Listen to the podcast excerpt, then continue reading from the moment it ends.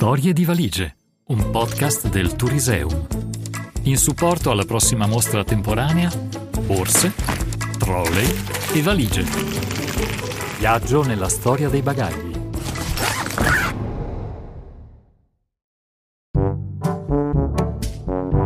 Una valigia per amore. Ero delusa.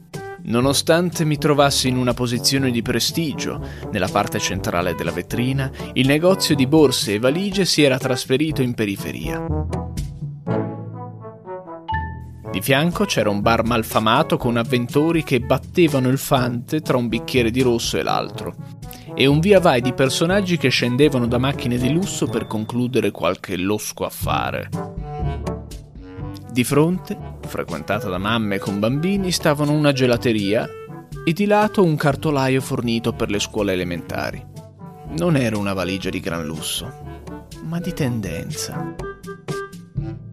Misuravo 65 x 45 x 20, di tessuto leggero, impermeabile e cangiante, di un grigio luminoso con cerniere e rifiniture di colore azzurro smeraldino. Pensavo, sono un trolley di marca e mi si può trasportare anche orizzontalmente con una comoda maniglia imbottita. Passava di lì, con una bambina per mano, una giovane signora dai capelli ramati e grandi occhi azzurri. Mi sentivo osservata. La signora si era fermata pensierosa a guardarmi. Avrei tanto desiderato che mi scegliesse poiché il mio sogno era quello di viaggiare. Forse sono troppo ingombrante, o forse no, mi dicevo. Ma non avrei mai voluto accompagnare una volta l'anno una chiassosa famiglia al mare per poi passare i restanti mesi in cantina. Un pomeriggio d'inizio marzo la signora entrò e, puntando gli occhi su di me, chiese il prezzo. Me ne andai con lei. Tuttavia, non viaggiai molto. Non mi aveva preso per i viaggi che sognavo, ma per vivere fra Bolzano e Firenze. La signora si preparava con cura per andare a Firenze. Indossava una giacca inglese del colore delle mie rifiniture, golfini, camicette e gonne dal celeste al blu. Mi riempiva di vestiti orientali, scialli e biancherie intime fantasiose.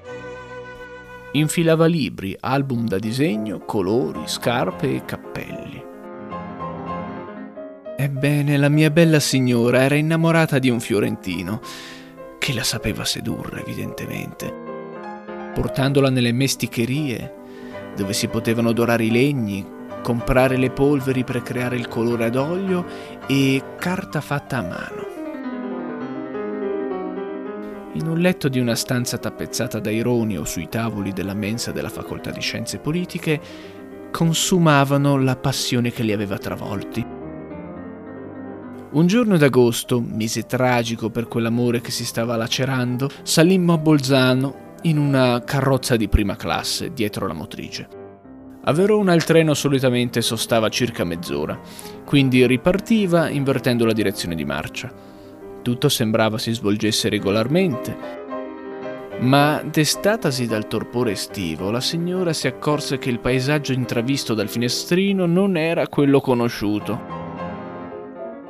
Allarmata cercò il capotreno e seppe che il vagone di prima classe era stato attaccato al locomotore per Trieste e che per raggiungere Firenze avrebbe dovuto cambiare a Padova prendere una linea secondaria per Rovigo, Ferrara, Bologna e da lì salire su un treno per Firenze. Eravamo da sole, completamente sole nello scompartimento. Io sul portabagagli e lei seduta di fronte.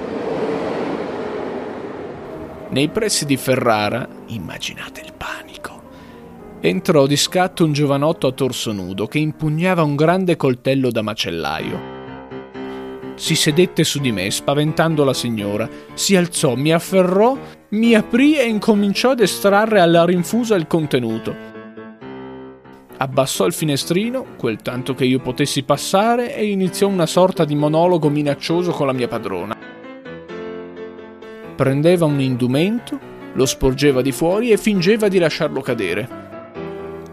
Mentre la signora lo pregava con fare gentile di non privarla dei vestiti, il gioco crudele proseguiva. Il ragazzo mi aveva svuotata e faceva il gesto di buttare fuori anche me.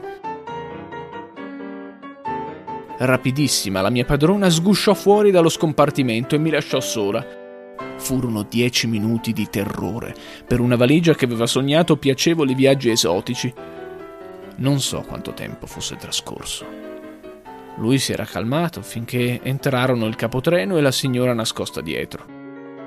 Il ragazzo uscì con il ferroviere, come se fosse abituato a questa sceneggiata.